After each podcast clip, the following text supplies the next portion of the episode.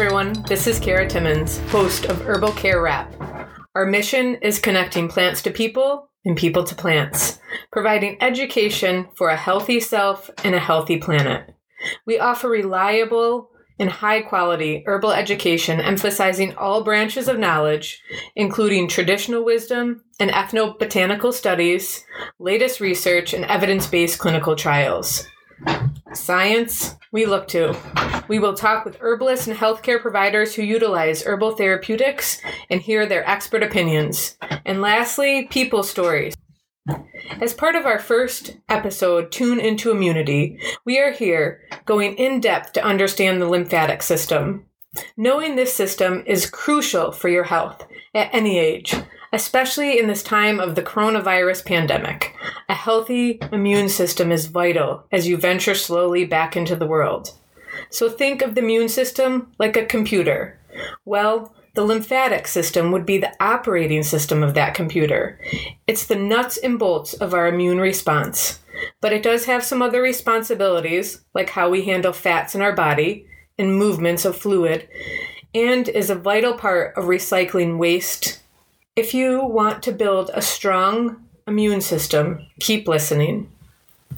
If you are struggling with recurrent infections, allergies, or congestion, if you have fluid retention, think Donald Trump's poor bags under his eyes, or Kim Kardashian's legs when she was pregnant. If you're struggling with inflammation and pain, keep listening. If you have skin conditions like acne or eczema, this could be information you need. If you're prone to cysts, then this could indicate a slowed lymphatic system, causing stagnation. And thankful there are abundant herbs that offer nutrients to help the physiology of the lymphatic function, maintaining health and balance. This is called homeostasis. Okay, so let's look at this complex and amazing system. First, there are lymphatic vessels. This is an immense network.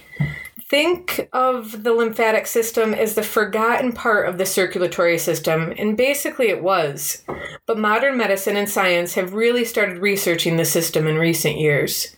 The lymphatic vessels run right alongside the blood vessels, and also are in a lot of the tissue of the body. When I worked as a surgical PA, I could see the milky white strings throughout the tissues of the body and running right alongside blood vessels. If we cut into one, clearish to milky fluid emerges. This is why there is always swelling after surgery. Some of the lymphatic vessels are damaged and their flow disrupted. They are connected to the venous system and return fluid and recycled proteins, wastes, and killed viruses or bacteria to the blood via a large vein called the subclavian vein. The blood uses the proteins for other areas of the body and eliminates waste via our organs of elimination. These organs of elimination are the GI tract, that's the intestines and liver, the kidneys, the lungs, and the skin. And herbs that support the lymphatic system are actually called lymphatics. What do you know about that? Pretty clever, eh? The herbs typically nourish or stimulate lymph and have an affinity to support one or a few of the other organs of elimination. That's up in the next segment, so keep listening. So back to these vessels. The vessels draw fluid in one direction away from the tissue and the spaces between the cells and back to the heart via the veins. So if it's not pulling fluid back into circulation, then guess what? Swelling in our legs or bags under our eyes. What's up next? The node.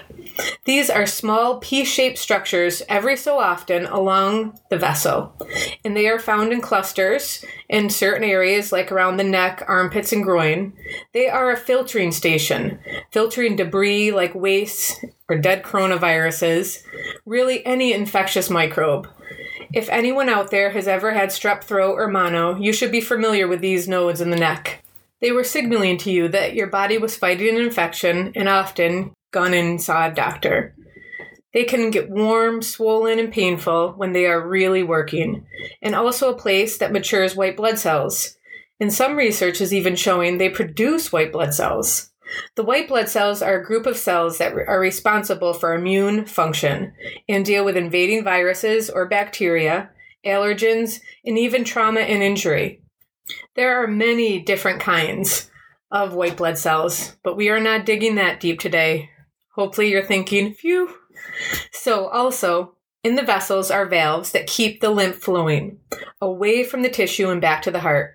In very recent years, it was discovered that these vessels also have smooth muscle. So they're kind of like a blend between the artery and the vein. These vessels need movement like veins to work efficiently, and even breathing help keep the lymph moving. So exercise, yoga, stretching, just breathing deep all helps lymph to move. The actual lymph, the clear fluid, they're proteins and fluids from the tissue. There's also fat in the lymph, and we'll discuss that more as the lymphatic tissue in the digestive tract is responsible for the absorption of dietary fats. The lymph carries the white blood cells to be circulated to the area of the body in need of protection. There are certain areas of the body abundant in lymphatic vessels, and therefore lymph. That's the GI tract, skin, liver, kidneys, and lungs. There are other areas that are devoid of lymphatic vessels: eyes, brain, spinal cord.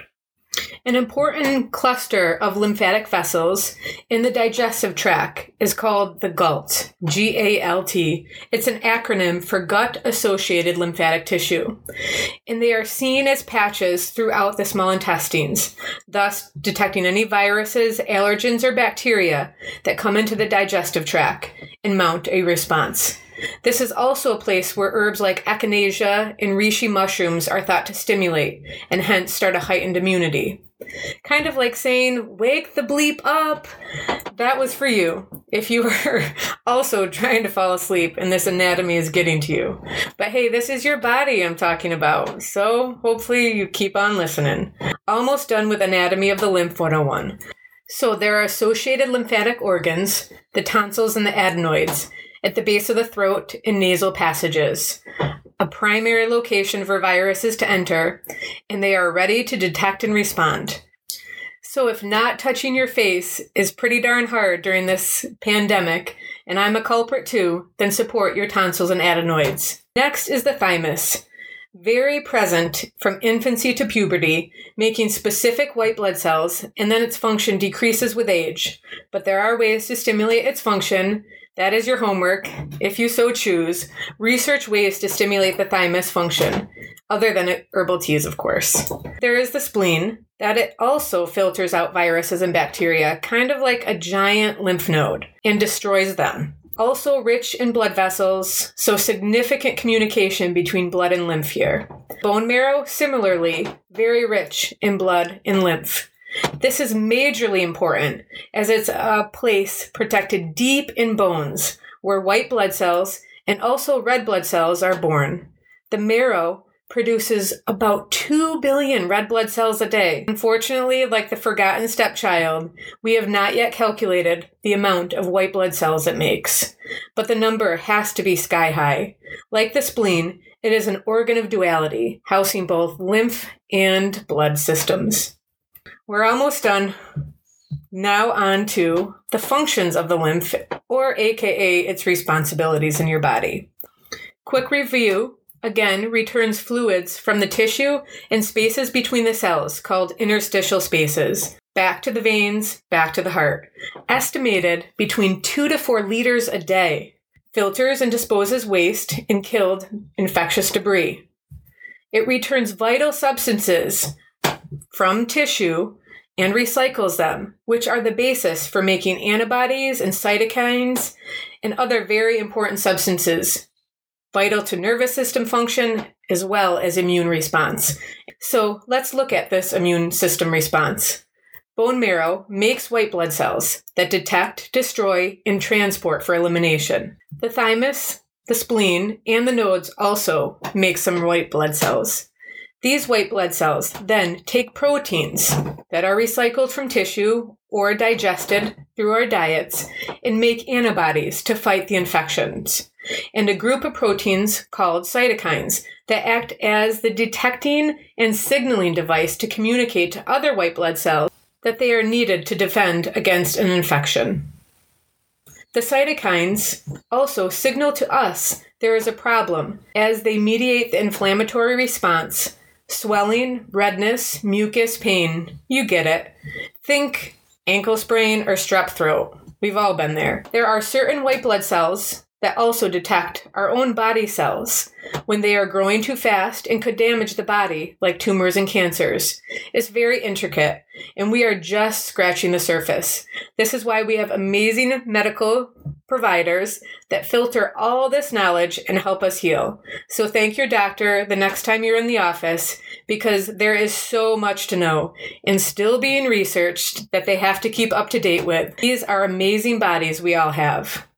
Okay, so almost there. The cytokines are kind of like a double-edged sword. They are super helpful initially, but infections become severe and the inflammation becomes chronic. Certain types are activated and can cause more problems and even can lead to what is known as a cytokine storm. You can have massive damage of the lungs or another part of the body. This was seen in the last corona outbreak called SARS, and now appears to be the culprit causing terrible lung damage with people having severe COVID-19. This is why elderberry was receiving such bad press, but stay tuned as the segment, "So What's Up with Elderberry and COVID-19?"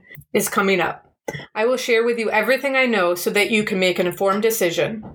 So think of cytokines kind of like the software system of this computer immune response. If the software malfunctions, or missed the updates caused by maybe not enough space, then the all clear stop now sign is missed and the white blood cells start attacking its own body.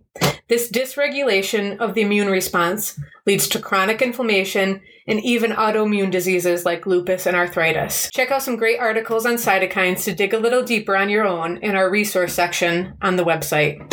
Okay, wow, you're still with me. I'm actually proud. The final responsibility of the lymphatic system is newer to science and being researched as I speak.